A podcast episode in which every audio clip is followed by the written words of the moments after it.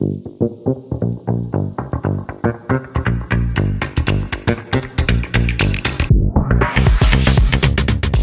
听声音，解放银魂，天灵灵，地灵，爱情事业通通赢。接下来，嗯，请让我听见你的声音。今天是我们第十一次声音。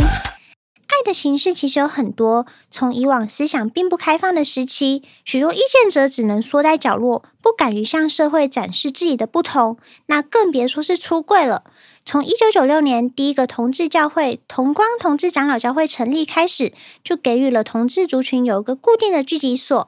到两千年的玫瑰少年叶永志事件，引发了大众开始正视这个同志议题，因此有了二零零三年台湾的第一场同志游行。那也给予同志族群很多站出来的勇气，一直到今天，我们可以很坦然自在的讨论同志话题，也正代表着我们的社会思潮其实是在不断的演变跟进步哦。但是，我们还是会非常的好奇，同志婚姻以及异性恋婚姻在相处上会不会有一些不同？同样的性别，难道在沟通上就真的比较没有隔阂吗？今天我们邀请到了易凯来跟我们聊聊我们所好奇的同志婚姻，欢迎。嗨，大家好，我是易凯。要不要介绍一下自己？嗨，我是易凯，然后我现在是一个表演艺术圈里的。呃，艺术行政制作人，然后同时有在营运一个单位叫做巨思制造端，它全部都是由艺术行政组成的一个呃单位组织。哦，那真的非常厉害，算是身兼多职吗？哎，好像身不由己比较多。哎，那我真的很好奇，就是当初你是怎么厘清自己的性向的？我是怎么厘清自己性向的？我想想看。嗯呃，应该是我在国中的时候，大概国中应该是十三岁吧，差不多，对，差不多，对。啊，十三岁的时候就开始对于呃男生或是男性的一个呃外征，就是比如说看到男生的外表，好像会觉得比对看到女生有多一点的好奇。然后，因为我刚好我国中读的是私立国中，所以是男女分班。嗯，然后那时候都是男生，呃，我们就是男男生班。然后每天就是相处，跟男生在一起相处，也好像没有觉得哪里怪怪的。嗯，一直到我要升高中的时候，我就跟我妈说，我不想要再读就是私立国中，就是男女分班，然后还要祷告这样子，我就不想。然后我就说我要去考，就是国立的高中。现在我不知道有没有国立高中，反正就是国立高中，有应该还是蛮多的。好，然后因为它就是混杂在一起的，然后那时候十六岁嘛，算是升高中，然后十六岁的时候，呃，上了高中以后，开始去发现到说。自己是真的喜欢男生，嗯，然后就在那个时期还没有所谓的呃大家很红的这些交友软体，我我其实也不太清楚大家现在同志都用什么交友软体了。其实我自己也蛮好奇的。我们那个时候比较红就是 Grindr 听呃，我后期是 Tinder，但我没有用过，嗯，但应该好像还有别的这样。但在我那个时期，我觉得说起来真的很很羞耻，就是透露了自己的年纪。有一个叫做呃蔷薇留言板的东西，哎，好像有听过。那个留言板呢，就是你直接在一个网路，有点像 PPT 那种东西，呃、它就留下就是你自己的自我介绍，然后你喜欢什么样的类型，然后留下你的 email，然后你愿意的话还可以留你的电话。然后我就留了一个，就是自我介绍啊，十六岁啊，然后什么什么喜欢什么什么，那突然就有人来留言，嗯，然后我们就用 email 沟通了将近好像一个多月吧，诶，那其实也蛮久诶，一个多月，一个一一个多月前，然后都没有看过彼此，嗯，但我也觉得我那时候也蛮大胆的，我还记得是大年初四，那时候十六岁大年初四，就跟那个人就是约在中山捷运站外面见面，哦。然后我们，但是我们在之前都没有见过面，就不像现在交友软体，你还看得到照片哦。所以那时候是完全没有照片，完全没有照片，就是那个软软体是没有照片的。嗯、一直到后来演演化到后来，呃，这个交友的软体在所所谓的 App 之前，还有一个网页叫做呃拓网一零六九。诶，那就真的没有听过了。拓呃，反正一零六九就是男同志的某一种符号语言嘛，嗯、就是在性交过程的语言。哦、那拓网呢，就是拓开你的，我我不知道那个什么，就是你的视网或是视野之类的。嗯、但是他在蔷薇呃蔷薇留言板之后，所以我算是很默契有用到蔷薇留言板的。如果是将近呃五十几岁左右的世代，或是四十末的，应该都有用过。对，哦，原来如此。哎，那当想要问一下，当初你是怎么跟就是现在这个老公认识的？也是透过交友软体还是没有、欸？哎，哦，不是吗？我嗯，我想一下哦，我跟他认识呢。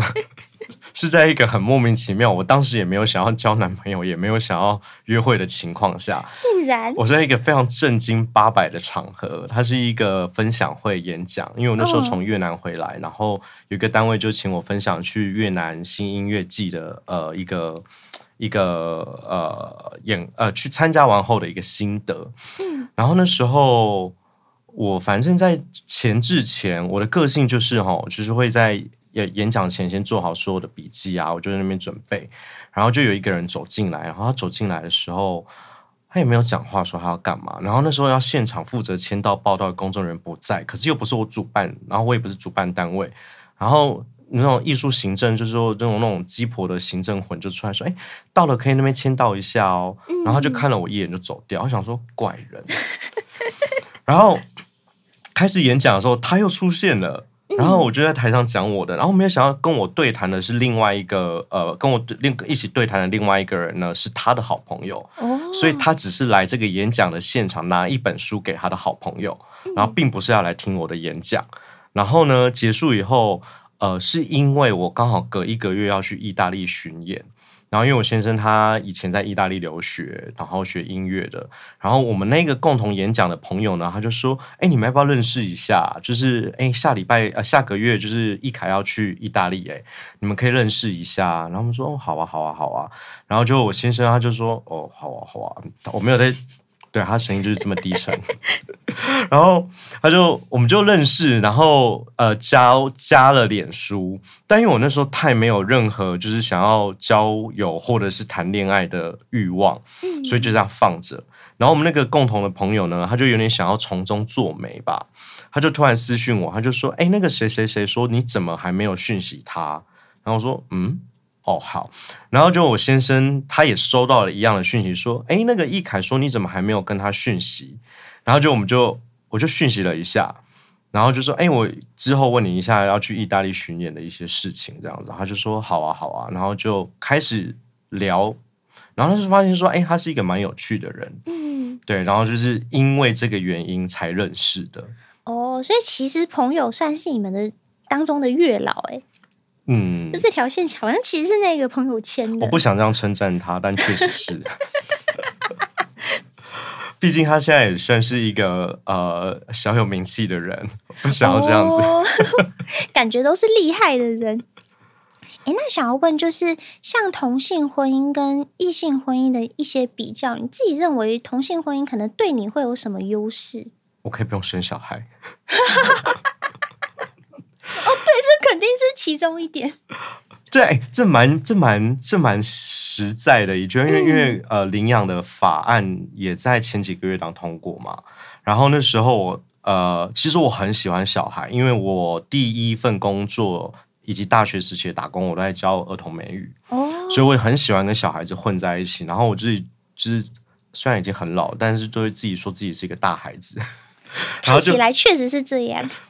谢谢。但是就很喜欢跟小朋友玩在一起，但我很确定我不想要养小孩。哦、嗯，然后呃，有一天反正就下，就是看到那个法通过，然后我那时候人在菲律宾，然后回台湾第一件事情，我就跟我老公说，我们应该没有领养小孩吧？然后他就说，呃，应该没有。对，那我今天后来就想，我们就在讨论，就说，哎，我们的优势是什么？确实，我就发现说，就算我们要抚养小孩，我们不需要像。呃，女生一样，就是需要经历过那一段，呃，就是比较辛苦的时期。你从怀孕、受孕，甚至一直到你可能最后你要呃产后，你要怎么去呃照顾自己，然后怎么再去看待自己。我觉得这一段是可能男同志或是男性没有办法想象的那一块辛苦，那确实也可能不是我们需要去面对到。我不会说它是优势，可是我觉得它是我们比较幸运一点的地方。对，嗯、确实，而且小孩的负担真的是蛮大的。负担是一回事，就是我很喜欢小孩，但是我很怕把一个小孩就是变成一个。就是长大，万一他不是，他就不是一个好人怎么办？我觉得我会，我会受愧，就是愧疚一辈子诶。然后就这样，你知道我是处女座，然后有四颗星，金星、火星、水星，以及上升都是在狮子座的人，所以是一个很火爆的人。然后我觉得我小孩子应该要被我整死吧？那感觉小孩子如果生长在这种家庭环境，一定会很有趣。嗯，我所以我不太敢随便，像因为我先生又是一个非常安静的人，然后他可能又没有什么话，就是不会有太多话语，然后他非常的呃沉稳，跟我的个性是完全的相反。哦，那其实性格上其实算是很互补的，也可以说互补。但你看，你要想想看，一个小孩，我觉得有时候在幻想说，如果真的有个小孩在我们家，他会不会有一点就是想说，哎，我现在到底身处在一个什么样的环境？但是。这个爸爸怎么个性这么活泼，像个神经病？然后这个爸爸怎么这么的安静，一句话都不讲？我到底要用什么样的人格来面对我的家庭？这 是《冰与火之歌》吗？类似的，就是就我可能下班回去就变成就是很活泼这样子，然后平常早上另外一个爸爸如果在家里就是一句话都不说，那这个孩子怎么办呢？就反差真的是太大。对，哎，那像同性之间的话，沟通是不是比较没有那么有障碍？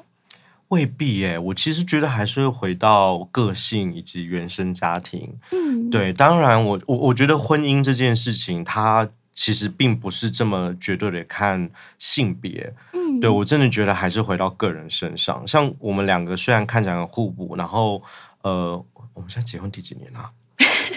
第三、第四之类的，随便啦。忘记。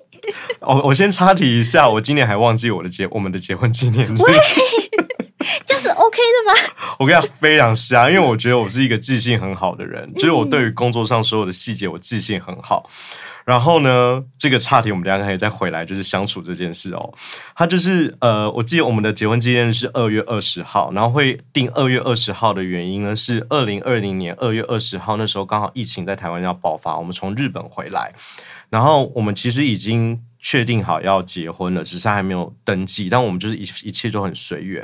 然后我们就说：“哎，那二月二十号是一个非常好记的日子，我们就那一天去登记吧，以后我们就不会忘记了。”就今年，然后他就说：“呃，我们的结婚纪念日要做什么？”我就说：“不是二二一吗？”然 后他说：“呃，是二二零。”然后我说：“要不要插豆来插豆啊？看一下到底谁输？我很会记日子，我跟你说。”然后他就非常。优雅的从书柜里面拿出了结婚证证书，说二月二十号。哇！然后结果是自己，结果就说，我就说我要把这日期刻在我戒指上，以后就不会忘记了。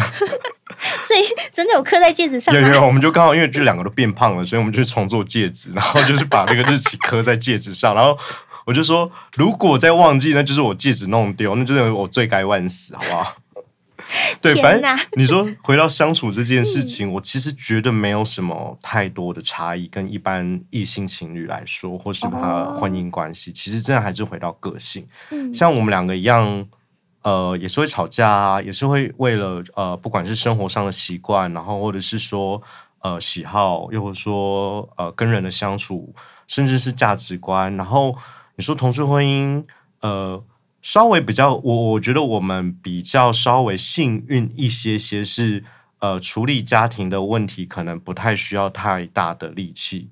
嗯，因为呃我在二十二十四岁的时候就公开跟我家人出柜。哦，对，然后他比较猛啦，不要看他一副就是好像都不讲话哈，他是在结婚办完婚礼隔天才跟他家人出柜。哇，天，这个太猛了吧！我直接问他说。哎，我们登记了，然后我们是六月才办婚礼，但我完全不想办婚礼，是因为我为了符合我妈的期待。我妈说：“你是家里的长子，你要结婚了，为什么不办个婚礼？”当然，一方面你会很欣慰，想说：“哇，有一个妈妈愿意支持一个男同志孩之儿子这样子公开的婚礼。”然后就想说：“哦，好啦，但是妈妈也有这个期待，我们就办一个小小的婚礼，然后让妈妈开心。”一直要到办婚礼的前一周，我都还问我先生说。你真的确定不用让家人知道吗？”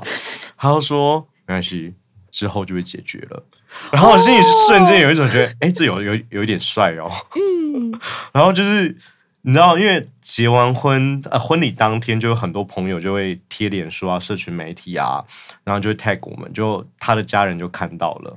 哦，对，然后隔天就妈妈，他的妈妈就打电话，就是问他怎么一回事。但他的婚礼现场，他的大哥跟大嫂是有在的。嗯，然后就当然他的大哥大嫂还有二哥都有帮忙去跟家人去说，或是说甚至安抚一下。然后隔了一个月，我才回他家，就是跟他妈妈见面这样子。哇，那真的是蛮狂的哎。嗯，对，我当时其实有点紧张，我很害怕我会走到一半腿被打断这样子。我的听着都觉得蛮紧张的，而且是在结婚后一天才知道。对，我心想说，哎，一个就是平常闷不吭声，居然可以有。那他妈应该吓翻了吧？他妈妈当时看到我的时候，我印象还蛮深刻，他是用着一种。呃，很好奇，可是又想要了解，可是又很关心。但是我觉得那时候还蛮感动的是，只有我跟他妈妈一起吃饭，还有他。然后妈妈问的问题都不是问说你们怎么认识，都是问说你们过得好不好，嗯、然后你们现在怎么相处，你们住在哪里，然后你们呃你们的生活怎么彼此照顾。然后我觉得那时候其实我也就松了很大的一口气，其实觉得哦好。就是有一种感觉，我有第二个妈妈的感觉，嗯、而且这妈妈感觉是非常接纳。对对对，然后爸爸到爸爸稍微晚一些些，他的爸爸大概呃前面半年有一点就是知道有这个人存在，有易凯这个人存在，然后偶尔会回大家吃饭。然后一年后才慢慢开始会跟我聊天，一直到二零二三年今年的农历过年，因为我我我高我大学开始我爸妈离婚，所以我其实从呃大学时候我是没有吃年夜饭的习惯，嗯，因为我妈妈等于就是呃离婚，然后她不太喜欢晚上出门，所以我年夜饭通常都自己一个人。然后突然他爸爸就说：“哎，那我他就说，哎，那我们就他三兄弟。”然后我们一起回他家过年，吃年夜饭，哦、我当时超紧张的，嗯、就是完全以一个，诶，我要跟二嫂还有大嫂一起，然后大家全家人一起吃饭，然后我到底要用什么姿态呢？到底就自己心中好像养在演那个什么家里小儿子的小媳妇那种。真的年夜饭会蛮紧张的。对，但是当时的氛围还蛮不错的，就是爸爸甚至会开始聊天，然后。他也会用一种就是真的很照顾晚辈的方式来去了解说我们现在在干嘛。哦，对。哎，那我想问，就是呃，像你跟你老公相处的时候，有没有一些比较有趣的冲突？就是虽然是冲突，但其实蛮有趣的。有趣的冲突哦，嗯，好。嗯、呃，因为我觉得没有见过我先生人可能很难想象，但是他是一个，我先先先的科普一下他的这个人的人设哈，他是一个非常安静，就是你问呃一句乐乐等的话，他可能只会回答你一个字，就是好。哇，真是神话一哥，对啊，神话一哥没有错。然后他声音又非常低沉，然后他非常安静，然后又没有什么面部表情，所以你会觉得他是一个木头。嗯，对。然后有一次我记得是我们婚后大吵。然后，但是详细事情是什么，我有点忘记了。哇，那时候我完全看到他第一次暴走，就是一个呃，如果小时候有看过那个《七龙珠》的话，就是超级赛亚的那个状态，他、oh. 就真的变身。天哪！然后他就整个变得很火爆。然后那时候我其实心里有一种很莫名其妙，觉得哎有点帅，可是好像又有点害怕。就是哎，对，怎么怎么怎么这样？就是是不是有点抖 M 倾向？好像有一点，呢怎么办？对，然后那是那个冲突，其实我们吵得蛮凶的，而且是结婚一年后，然后我们甚至吵到就是差点想要离婚。哇对，那时候身边其实很多朋友就有来讨论说，那就开始帮我们缓和啊。那从那之后，其实我们就再也没有这种大吵过了。嗯，对，其实我觉得那是一个，嗯，就吵架不见得是坏事，或者那个冲突不见得会是坏事。嗯、我觉得有时候。呃，我们就开始一直对话，说其实它是某一种另外一种沟通的方式。嗯，对。那那时候，嗯、呃，对啦，我自己的心境，我自己觉得有点有趣。那主要也是需要伴侣，就是愿意一同去解决这个问题。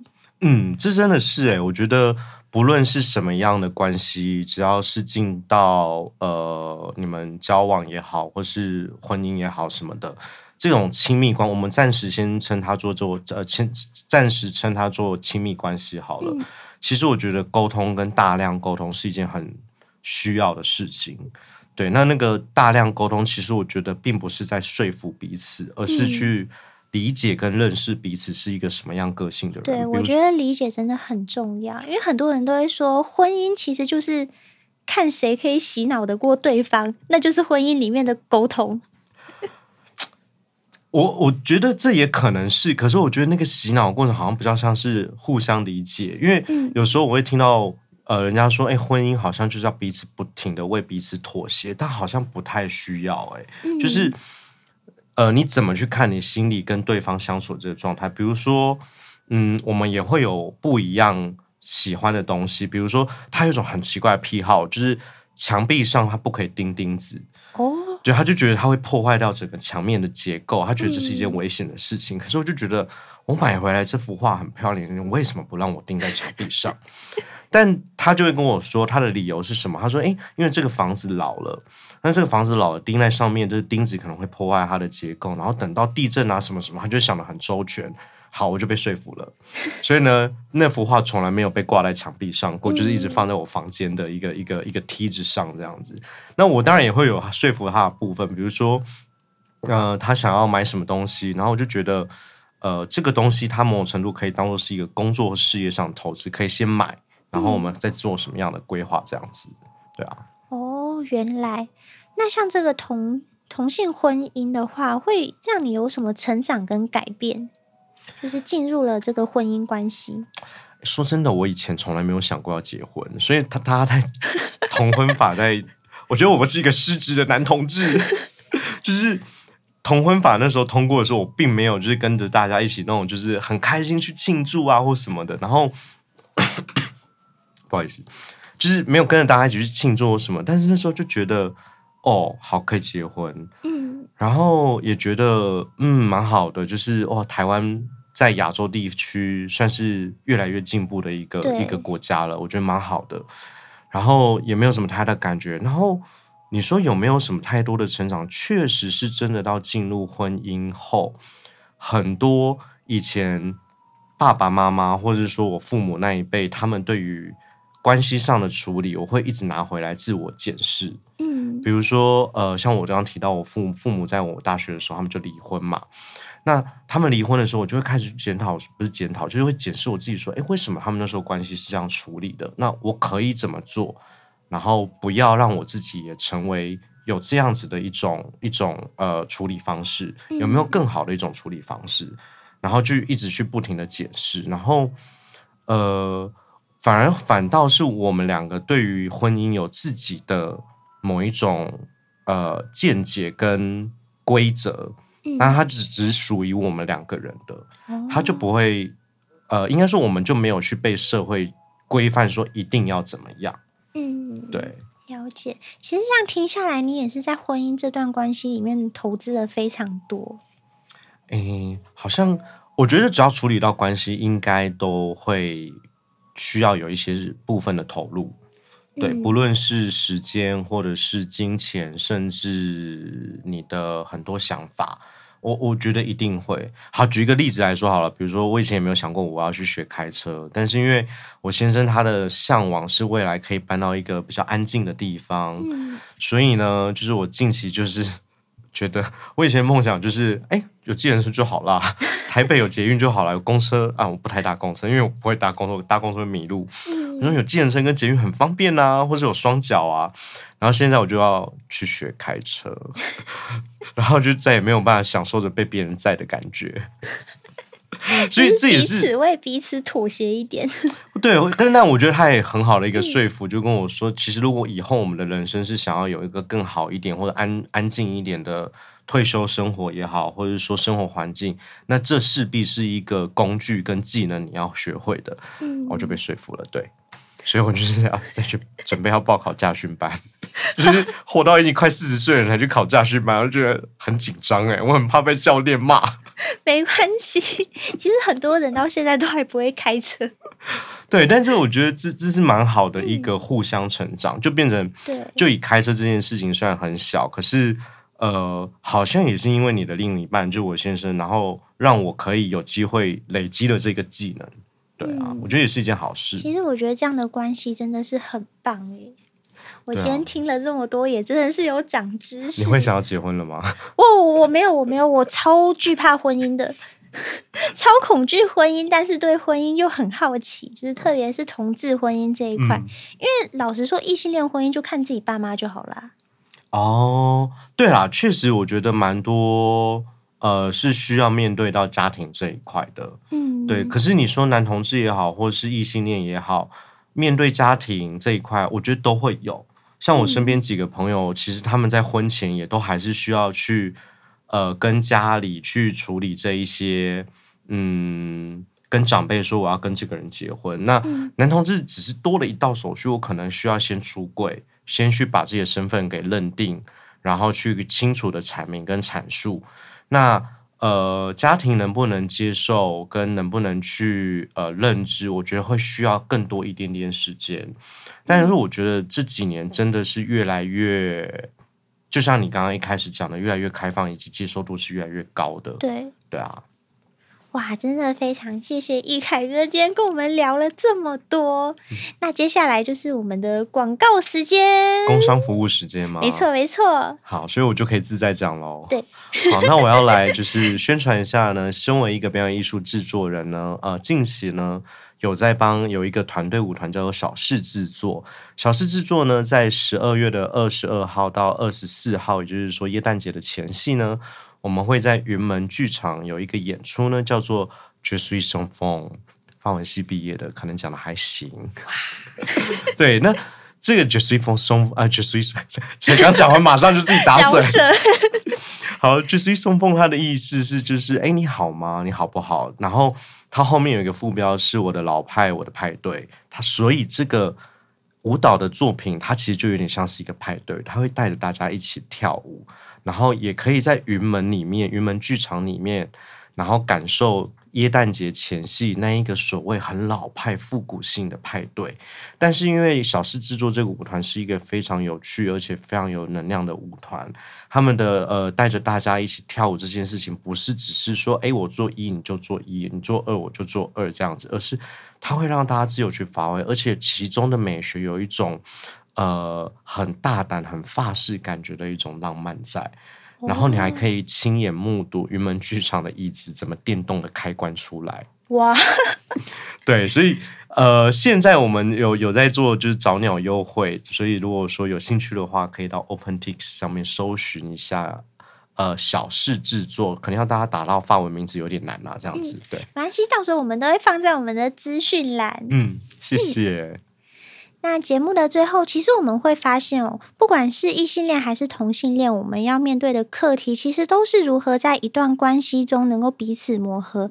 因为感情呢，能够走得长久，绝对靠的不是优点的吸引，而是对彼此缺点的包容。